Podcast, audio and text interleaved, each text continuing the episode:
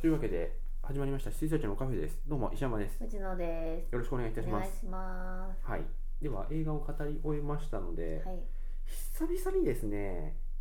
僕ゲームづいてましておおいろいろちょっとやったので何が言えるのかちょっとわかんないですけれども、いろいろやったんでなんか喋れるんじゃないかなと思って今最近やったものを調べておりー、まはいす、はい。私スペランカーしかやってないです。えスペランカやってますよね、ははいい。いなんか今日今月のペットっていうあのあセ白リフが分かんなくて、うん何なんだろうと思ってぐわーって進めちゃったんですけど、うんうんうんあそこで白が出んのねそうとそうそうそ思うってうんあの戻戻りました。はいはいはいはいいや僕もあのどうしてもスペランカー先生の服が欲しいと思ってうんずーっとあのイベントだけやっててそんなな、進んでないんですよやっとスペランコまでは行きましたはけいれどはいも、はいはい。えっ、ー、とね最近やったやつですとねまずこれね買っただけでそんなやってないんだけど「はい。ファイナルファンタジー零式おー HD」おがプレステ4で出たので、ーはいはい。一応買いまして、霊式自体は面白かったんだなと思いましたうーね、ん。はあの PSP で2枚組で出ているはいはいはい。はいそしてまあスペランカこれね、なんでこんな面白いんですかね面白いですねでなんか私意を決してチームプレーだと思ってやろうとしたら、あのプラスに入ってないとできないって言われて、あそれ石山さんから聞いてたわと思ってでもねプラスでやるとちょっと違うゲームになりますよう、ーんいいです協力しないと取れないのいっぱいあるあかりらますよね、はい一人がスイッチに乗ってる間じゃないと開かない扉とかね、であれを誰かにゲットしてもらえれば例えばこう6人で行きました、うん1人1個ずつ取りましたってなったら全員が6つゲットできるんで、はいはいはい完全お得仕様なんですよはいねねで1人が全部回る必要なくて、うんみんなが集めた鍵を使っていけばまあいいだけなんで、完全お得仕様になっておうりん、ます、うんいいなあ、うんいやでもスペランカー自体た淡々とクリアしていくのがねうんそうなんです面白いのではいで今回要は課金ポイントみたいのがあってでも各ステージさ星3つでクリアすると100ぐらいもらえるじゃないですか、あのーコンティニューにうん、コインみたいなのがいるんですけど課も金ポイントがはい30ポイントね、はいなんだけどワンステージをこういい成績でクリアするまあいい成績でクリアするの結構簡単なんですけうど、んそれで100ポイントずつもらえるんだよね、はいななんのでで全然換気あのコンティニューに関してはそんなにねはい課金なしでうんやっております今のところで僕も僕はですね最初にもうあの白がいないじゃないですかペットがあそうそうそうそでうペットがいないとすごいおしいやーもうここでペットがいればうんっていうところがあったので、ペットだけガシャしようと思ったんですはいよ、はいはいでいいゲームだしでこれに、ね、そこそこうんあの使うのはいいやこれはもうお布施ではないですけれども、うん使ってもいいいいゲームを出してくれたと思って課金したんですよ、で7800円のまあ高いですけど7800円の課金ポイント、まあ普通に1000円100ポイント買うより全然まとめ買いの方がね高いんおですけど得ですよねでパッて買って7800円分回したんですけど白は出てきませんでしたへえガチャにはもう手を出さないと思って 途中でやめましたね、はいはいはいはいはいあこれ出てこないぞとう思って、ーんで1回あのここ掘れワンワンしてもらうのに、はい300うんで5回までまとめてできてあそうなんですかへえでだから1回最大1500ポイント、はいはいはいはいまあ、普通のレートでいくとそのまま1500円ですようね、んを使って3回やってあこれはやめた方がいいと思いましたはいはいはいあ飴飴のやつですか飴キャンディーかそうだ飴玉飴玉、はいはいはいはいへえなのであのここ掘れワンワンは本当にあれいい、やんない方がいい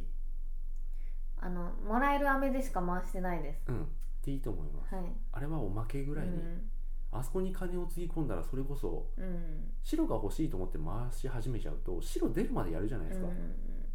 こ れダメなやつだうん、へえ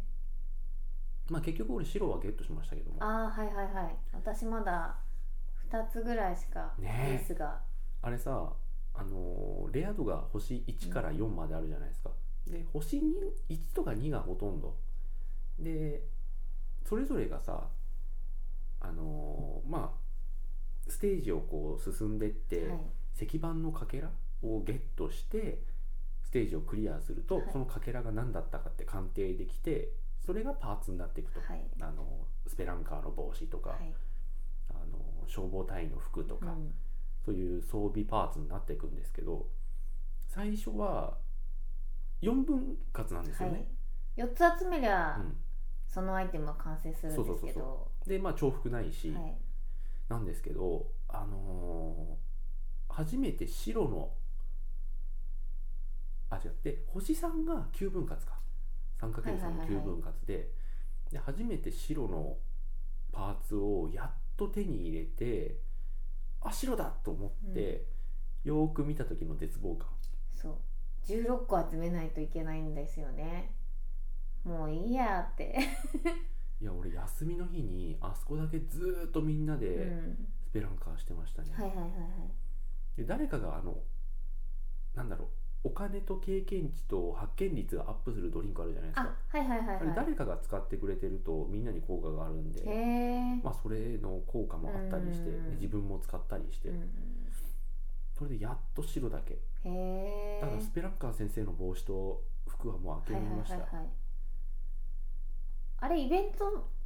ルートみたいなのでもらうんですかそうですイベントルートで時々出てくるのと、うんうん、あとは通算の累計スコはいはいはいアで50位だったかな50位だねうーん50位以内に入れば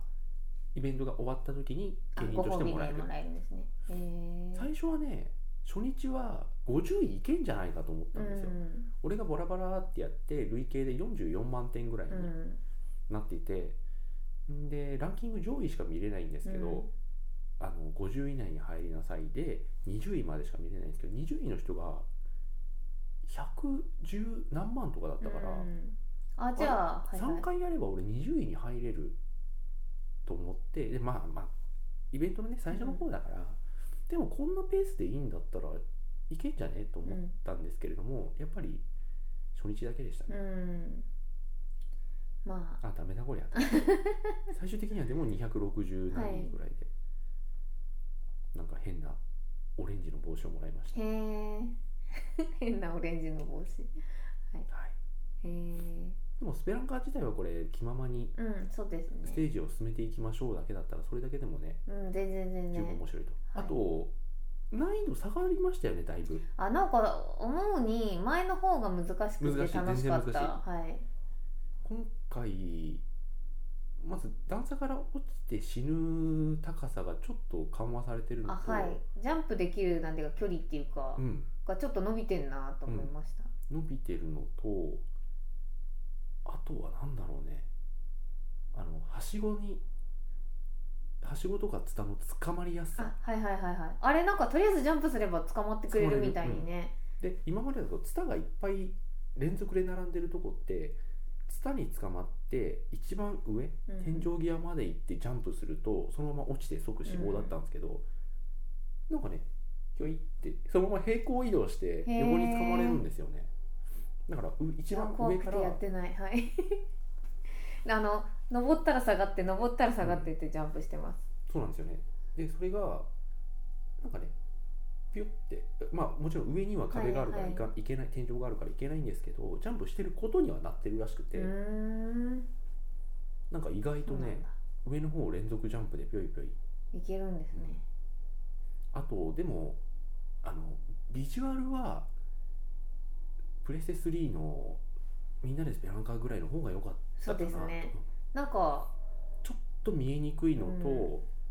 あのキャラクターは今回の方が好きなんですけどね、うん前回のあのなんか妙にリアルな私はね妙にリアルな方があそうですかあれあれですよね切り替えられましたもんね前前はあの妙にリアルなのと8ビットと、はい妙にリアルな人、、そううんそう8ビットでやってたから、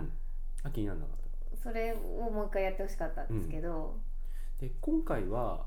昔の8ビットスペランカーさんがそのまんまフフィギュアになったみたいな質感なのそうでですねなんか僕はこれが一番いいと思ってるキュルッと丸くなった、うんはいなんですけど地形に関しては見にくくなりましたね、見にくいですね何なんですかうね、ん、だって俺あの鍵を4つ集めてゴールに行く時に鍵が1つ足りなくてえ行けるとこ全部行ったぞと思っていろんなところに行ってで気づいたのが背景だと思ってたなんか変なやつがうんうんうん島だったんですよ、はいはいはいここにジャンプすればよかったっていうへーあていうかベルトコンベアだったんだあーはいはいベルはいはトいコンベアが背景にしか見えなくて、うんうんうんそこに行けるとはうん思わなかったんですね、へあとなんだろうななんか一長一短ではあったんですえうよ、んまあでも死なずにいけるって意味ではまあこれぐらいがちょっと楽にはいはいはいはいはいできるからいいのかなとは思いましたけどあとガスってあんなにプシュプシュ常に出てましたっけいやなんかいつ出るかわかんないハラハラはなくなりましたよねう、んリズミカルに出るからうんなんか読みやすくなりました、うんあでもそうだね藤野さんの方が先に進んでるんでボスうんうんうんボスは俺ボス戦は好きでしたねボス戦ってあのでかい幽霊あはいはいはいはいでかい幽霊は音楽が良かったうん はいそんな感じではいスペランカーいいですよ、であれがちょうど発表される時に、あのスクエニのあの例の、発表会、あのーやつやり方うんうんうんやり口はいあのプロジェクト Z って出たんですよ公式ホームページに、はいでカウントダウンが出てもういいよと思うんですけど、でなんだなんだってなってバーンってカウントダウンがゼロになったらみんなでスペランカー Z って言って世の中の人はすげえ非難高々だったもうみんな図豪でしたよ本でも俺だけ喜んだんですけ当どあ私も喜んであのついついリツイートまでしちゃったって いうおーってプレステ4で出るんだと思ってすごい喜んじゃった喜けびましどたけどせけ世間どはわかる そうプ世ロジェ間クのト怒り Z はわっかて言わるれてみんなでスペランカー Z って言われたらそりゃお怒りに怒なるでしょう、まあ、僕はでもすごい心待ちにしてました、はい同じくですうん、でコンティニューにお金を取るのもあれぐらいのバランスであればうんまあま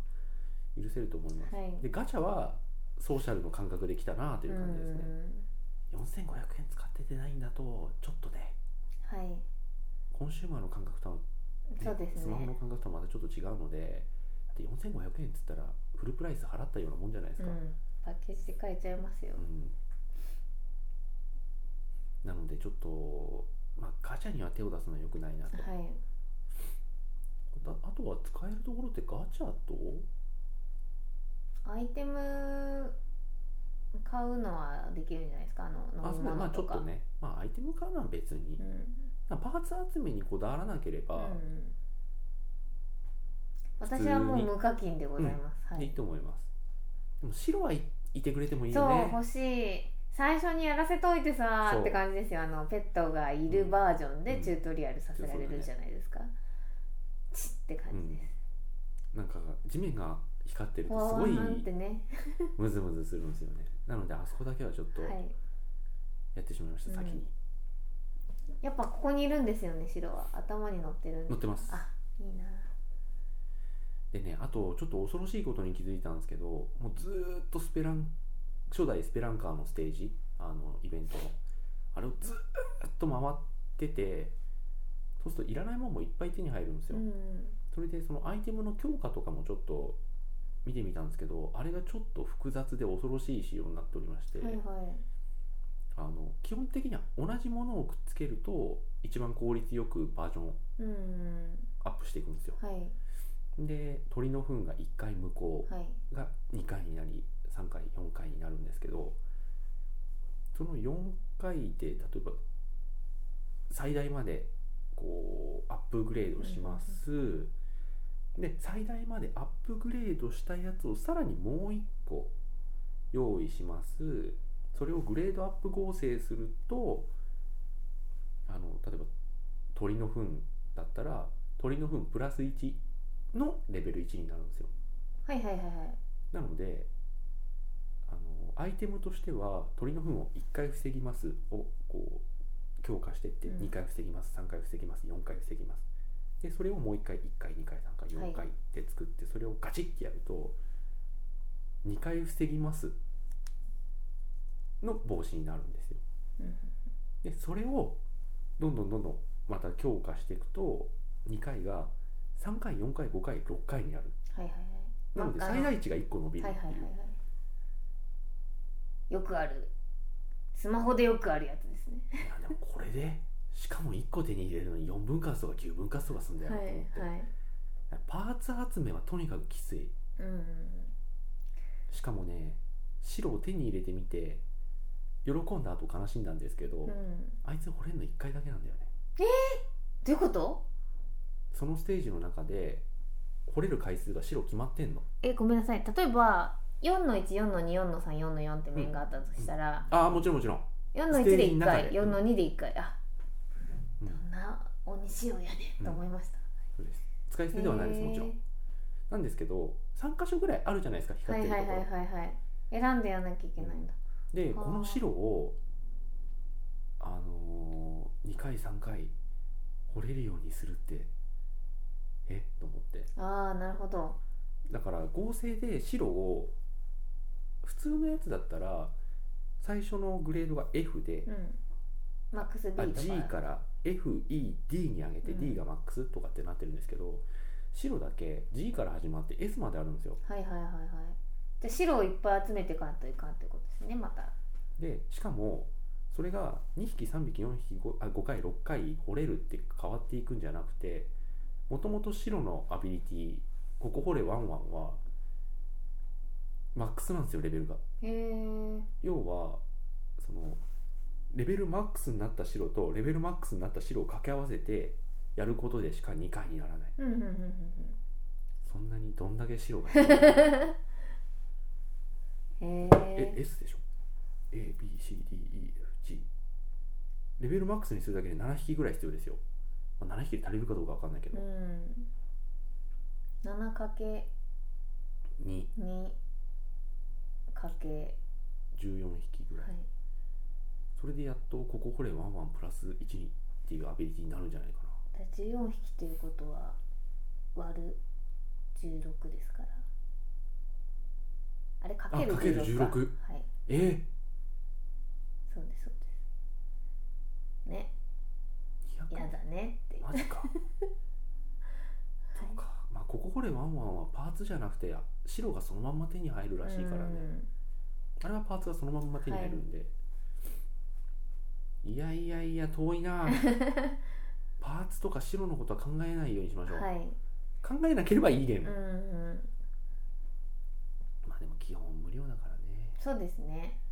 まあスマートフォンのアプリはそんなんばっかりですパズドラ、そうですねパズドラだってそうなんですよ、あの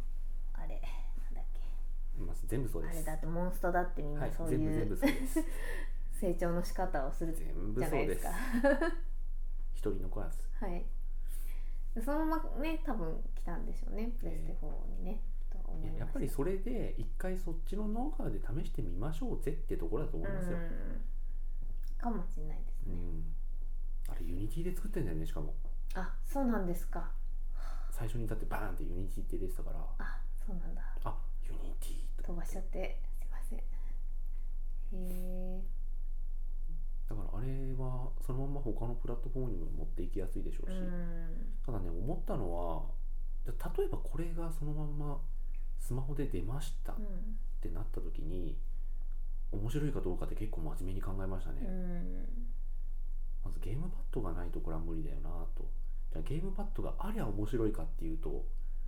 なんかね最近ちょっと根本的にはいはい面白いゲームっていうのをスマホでできないものかっていうのをね、じーっと考えてますうね、んスマホのゲームで、まあ、これはあのコンシューマーが好きだから意固地で言ってるんじゃなくてスマホのゲームでこれは面白かったっていうのがねないんですよね、はいはいはいまあそうですね、うん思いつかないですねうんもう暇つぶしですしかないからうん、エンターテインメント性を求めてやってないからなーってそうなんですよねだからアクション性のあるものをスマホでやりましょうっていうのはまあ無理があるのははいもう、そこはそうもうしておきましょうって感じに僕の中ではなってるので、それ以外のものですようね、んまあブラッドボーンとかね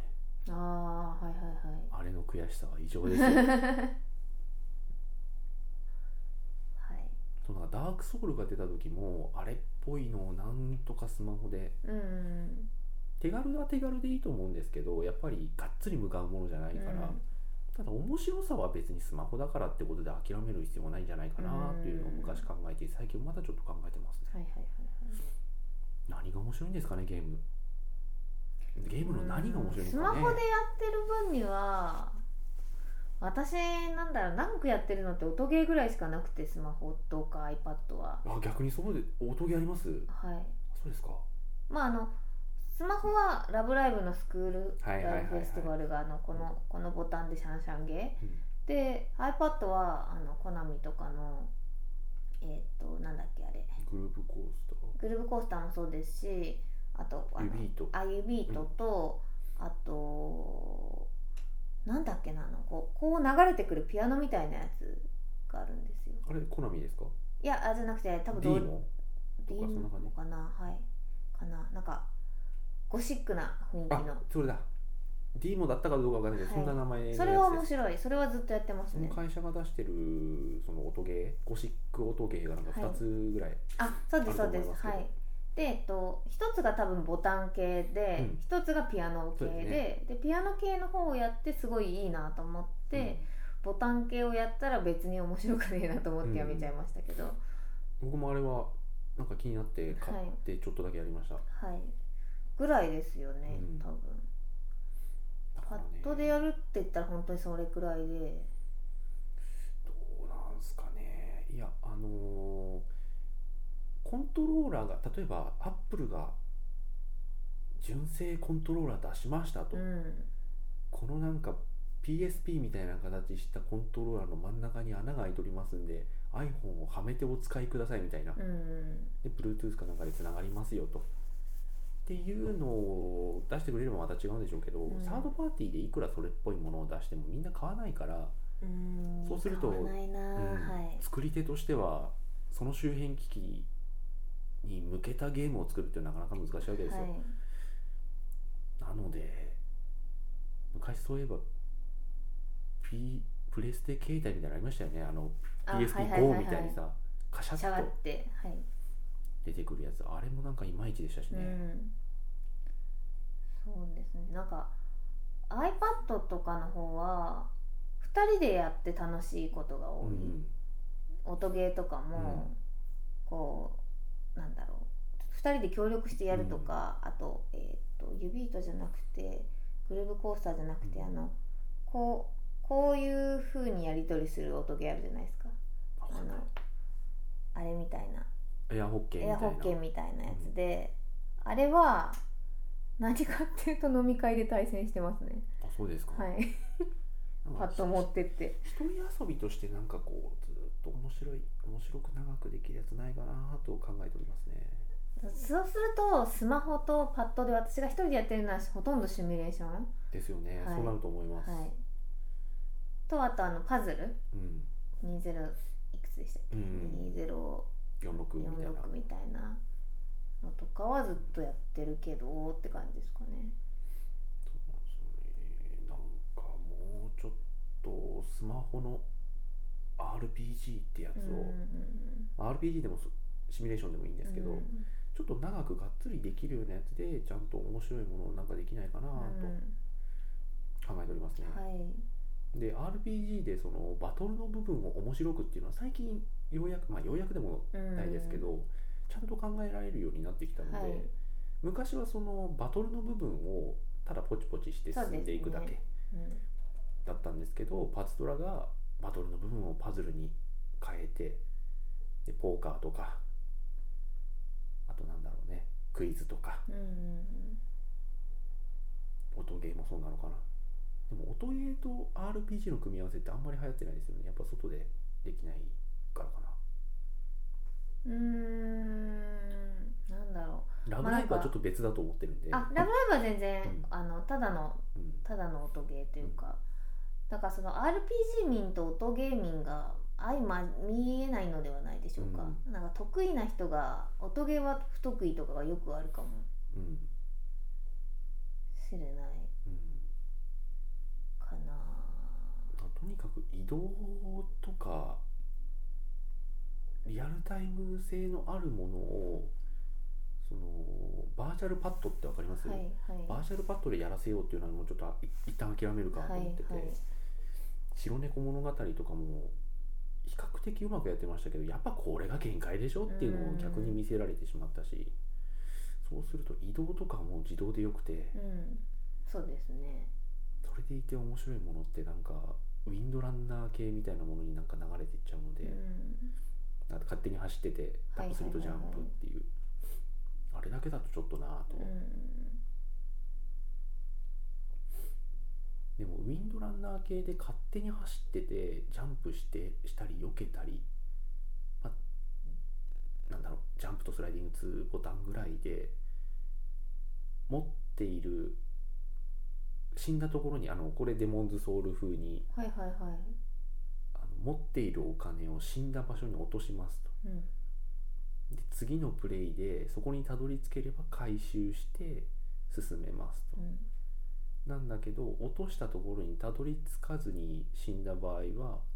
その場にまたお金を落とします、うん前に落としたやつは消えますとかだとこう進んでって死にましたなんとかそこまではたどり着きたいっていうか緊張感が生まれると思うんですよね、うんうん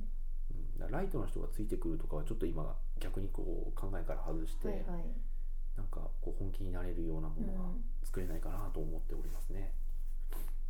なるほどうん、スペランカーは面白いはいスペランカーもさ今回ワンステージが3分割4分割されるようになったじゃないですかあれでコンティニューをしないってきつくなってるよね、うん気持ち的に、はい、ちょっと長いですもん。長いんですようなのであそこからまたやり直しかっていうのが強制されればされたでうんそうするんでしょうけど、はい、それでコンティニューで課金だよって言われるとやっちゃいますうよね、でん、最近やってるのはですねみんなでスペランカーでしょ、はいで、ブラッドボーンはい、ダークソウル2だブラッドボーンとダークソウル2の発売日が近いんですよ、なんかバカだと私、すごいどっちがどっちだったっけっていう、こう混乱してます。うん、あのダークソウル2がプレステ3で出たやつの、はい、フォーバン。うん、4版でブラッドボーンが完全新作はいプレステ4のみなんですけど、両方買う人はあんまいないよな、うん、ブラッドボーンでもおすすめへえ、デモンズソウルダークソウルってやったんでしたっけ、はい、い一個だけ、どれどれか一個だけ。うん、ブラッドボーンすげえおすすめなので、うん、えっとねダークソウルよりはブラッドボーンへえ、あのわけのわからないいやいやそれがこう緊張感を生み出すいいはいことはわかるんですけど、これさえなければっていう仕様がブラッドボーンでは綺麗さっぱりなくなってるんであ、そうなんですか。いややりやすく。ダークデモンズソウルダークソウルの数あるマゾ仕様の中で、はい一番納得できなかったのが死ぬと一ポイント半分になるんですよはいはいはいそれがどうしても納得いかなくはい。てう、ん、で、あのー生きてる状態だとまあ最大1ポイントから始まりますで1回でも死ぬと最大1ポイントが半分になります、はい。でまあ何回死んでもそこから減らないんですけど、うんで消費アイテムで時々落ちてるアイテムを使うと聖者に戻れて、はいはいはい死ぬとまた半分からですっていう、この仕様さえなければっていうのがあったので、ブラッドボーンは非常におすすめでござういん、ます、へえ。ちょっとなんか時間が取れるかもと思ったらおすすめはブラッドボーあ、わかりました。ンもしくはローグレガシローグレガシーはね、知らないでーす。知らないでしょう、はい。これあのインディーズなんですよはい。すげえ面白いへえ。あのねインディーズなんですかインディーあ、まあ、インディーズスタジオイインディーズデベロッパーなだけではいちゃんとした会社が作ってるんですけど、最近インディーズの定義ちょっとねはいはいはいはい広がってきちゃってるんで、あのーやろうかないいこれはなんかあのね1500円ぐらいウォレットに入ってるんですよこれね2000円ですあギリギリ足りないで今だと500円で、まあ、月い一月だけ PS 会員になるじゃないですはか、いはいはい そうすると今ね確かフリープレイになってるんですよこれねはあすげえいいですよへえどういうのかっていうとちょっと紹介っぽくはいあでももう30分かはい結構スペランカーについて語ってたロローグなんでしたっけローグレガシー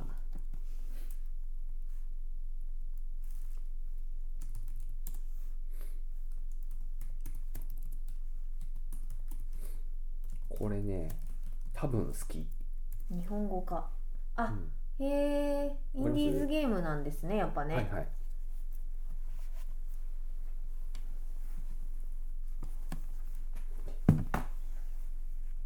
ダンジョンがランダムに生成されるんでしょうか、横スクロールアクション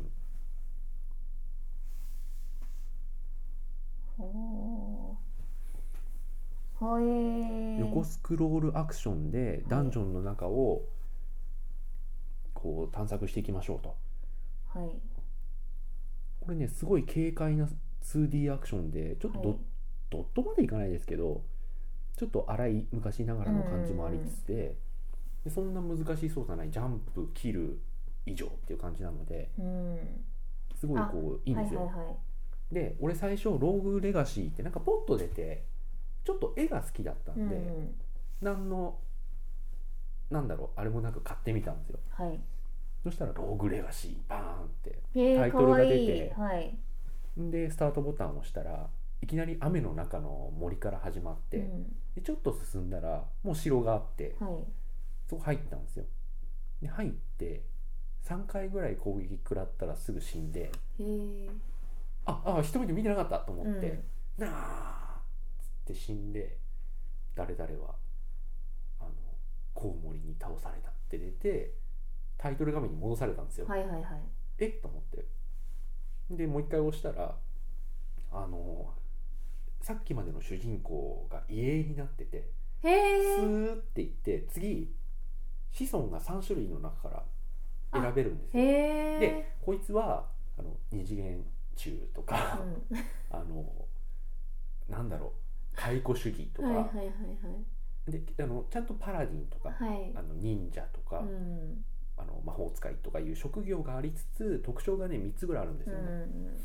でなよくわかんないけどじゃあちょっと体力的になんかパラディンでっつってあの二次元中のパラディンにしたんですよ。はいでそしたらまた森の中から始まって、ん、で城に入ろうとしたらなんか黒服の男が現れて「有り金全部渡せば入れてやる」っつって有り金全部渡して、うんつっても60円ぐらいですけど、はい渡して入ってんで、まあ、要は特徴がちょっと違うのでさっきよりも攻撃力なんかあったりするんですよねうあんこれだったら進めると思って調子に乗って進んでたら、あのーまた死んではいなんかまたタイトル画面に戻されて、はいはいあと思ってピッて見たらまた家にな ってはい流れていくで流れていくっていう。へえであの最初なんだこれと思ったんですけど、うん要はどう何するゲームかっていうと、うんできるだけお金貯めて、うんで死んだ後にそのお金を使って城をアップグレードできるんですよ、はいはいはいはいでそうすると基礎体力を上げられたり、うん基礎的な攻撃力とか防御力とか魔力とかを上げられたりあと新しいジョブうんうんうんうんでお金を貯めて死ねばいいんですかそうそうですああなるほどであのどうせはいお金を貯めました死にました、はいでそこで使わずに貯めとこうとしても城に入るときにどうせ全額没収されるんですよ、あのほら黒服のやつが有り金全部置いてけってああなるほどなるほどなのでためあのお金をゲットして死んだらそのゲットしたお金はもう全部使っちゃった方がいい使わないと今どう募せ集募集されされるんでするだけなんですもんね、へえで鍛冶屋とかを作ると、はいちゃんと武器が作れたりはいはいでそれにもまあお金がガンガン必要になってきたりするんですけど、うとにかく子孫のためにできるだけお金を取って死ぬゲームあなるほどで子孫はそうするとあのちょっい今までのやつよりもちょっと体力がある状態で、まあ、はいこはれいはいもちょっとランダム性だいぶあるんですけど体力がある状態で進められたり装備がいい状態で進められたりなるほどちょっとずつちょっとずつ子孫を強くしていってこの城のどこかにいる5匹のボスを倒すっていうゲームです。子孫だ代々でダンジョンに挑む簡単ローグライフうん、だからローグレガシーなんだそうなんですよね。俺も力あ尽きるたロめーグにねと思って。ね視野が白黒だったり読そう書ながんですよ苦手だったりとこい主つ人二公次変わ元る中って最初書いてあってい何でも気づかなかったんですけど、その後やってって気づいたのが二次元中だとこ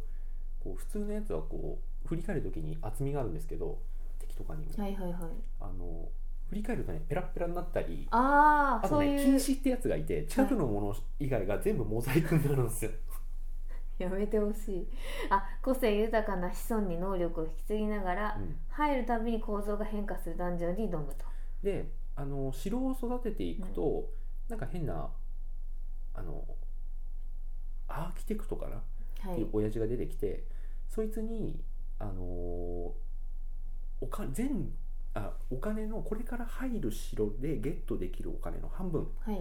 を渡すと城の構造をそのまま記憶しといてくれるんですよ。おおはいはいはい、はい、っていうのもまああった。あじゃあだ次にどんどうんん覚えといてもらうっていう,へそうそー、うでなければあこが金眼の忍者ねドワーフ身長で金眼の忍者も登場するぞうっていんう、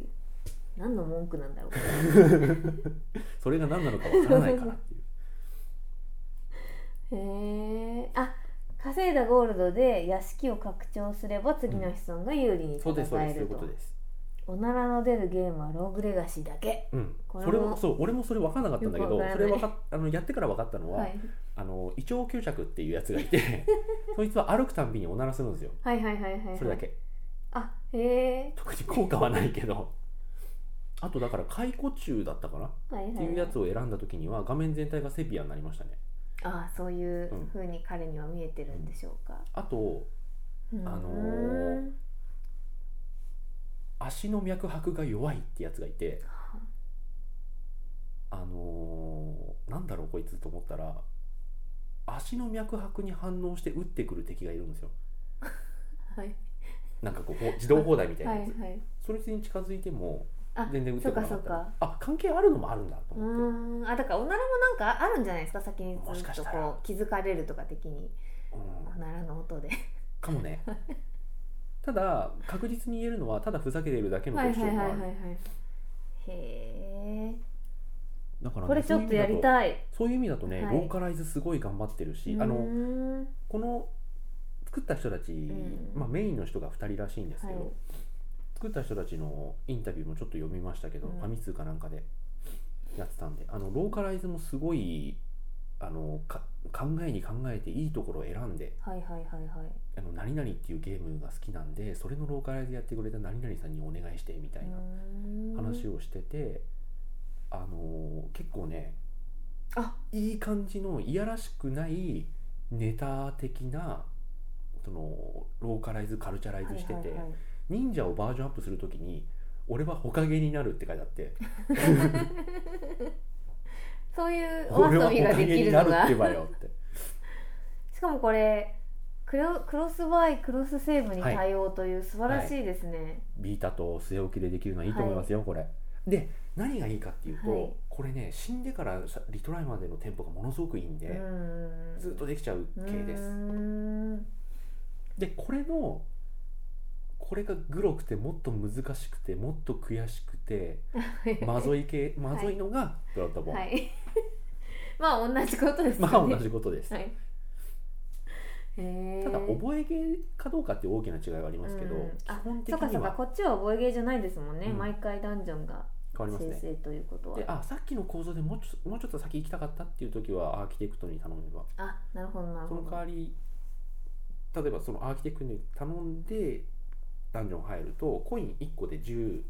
ゴールドだったのがコイン1個取っても5ゴールドしうかん手に入らなあくなります、へえ。まあじゃあトルネコ仕様ということでいいんじゃないでしょうあか。ボス見つけたボスは次は勝てそうっていう時にはアーキテクトにうん。へえ。お願いすると、なのでこれはねいいゲームでしたう、ーんいやもういいなってうん、聞く限りいいなって思いましたこれはあとねなんだっけななんかの特徴に「君が泣くまで殴るのをやめない」ってあったなゾンビジョジョヴァンパイアなんだっけな何のん特徴だったか忘れちゃいましたけど、うんうんうんまあ、そういうなんかバラエティーにあふれたへーこれ金眼とかなんですかね色盲みたいな敷物とかだね多分いいいなあはいそういうの好きです、やでもあれなんですよ、あのー白黒うんにしか認識できないってやつがいて、白黒だったらまあまあ別にいいじゃんと思ったんだけど、うん入ってみるとその宝箱のグレードとか敵の強さが分かんないんですよ、あーはいはいはいはいはい、緑スライムと赤スライムで全然違うんで、はいはいはいはいああ意外とゲームに関係あると思って、なるほどねあとねあのあのなんだっけ人の顔が認識できない病気なんだっけ色総合失調かな、はいはい総合失調ってやつがいてこれ敵が見分けつかなくなるのかなと思って入ったら、まあ普通でうんうんうん総合失調って何だったんだろうと思ったら子孫を選ぶときに子孫が全員同じ顔 してたあここに効くのかよと思ってそうかうん人じゃないですもんね、うん敵ははあなるほあとどねね特徴でなんかよくわかんないけどゲイっていうのがいたねへえどう効くのか子孫がなんかあれなんじゃないですかああかん残らないとかなのかいなや残らないで残終らないわはない行くことないそかれはらないと思います、一人しかいないとかうん、養子みたいないやそれもなかったなうーんまあなんか聞いたり聞かなかったりはいはいはいっていうあの突っ込んだこれはこういうことですっていう説明がなかったりするんで、うんうんうんこういうことかって気づくのもなんか面白いですね笑っちゃったりしますからねへえ足の脈は何なんだろうと思ったらそういうことだったってことですもんね、うんそゲの敵ーのムに関係あることでしたもんね、敵のあのロード時間に敵のティップみたいのが出るんですよ、うんうんでこの敵は足の脈拍に反応して撃ってくるっていうのが俺偶然見てはいあれ足の脈拍ってあいつのあのスキルは実はここに効いてくるのかと思ったり、あでもこの商品買った人はブラッドボーンも買ってますね、いやブラッドボーンは大体なんかプレステ4買った人は買ってると思うあーでもこれ星5だからやっぱいいんいだやこれはねいいいいゲームですよいいゲームムだなと思った、買おうかな、うん、十分楽しめると思いますあと500円じゃ後でちょっと買ってきますわは はい、まあ、1000円からだったかな、いうん、これいいですへーとてもおすすめです、わかりましたはい、ローグレガシーでしたあもうほんとついつい一昨日そうです発そうで売すされたんですねそうですはああのだから僕ダークソウル2を買おうとしてなんだろうと思って一応見てみたうんら絵がいいっぽかったので、はいはいはい、はい、でブラッドボーンやりすぎてもうヘラヘラ に心がなってたんで、はいはいはいなんか手軽にできるこういうやつと思って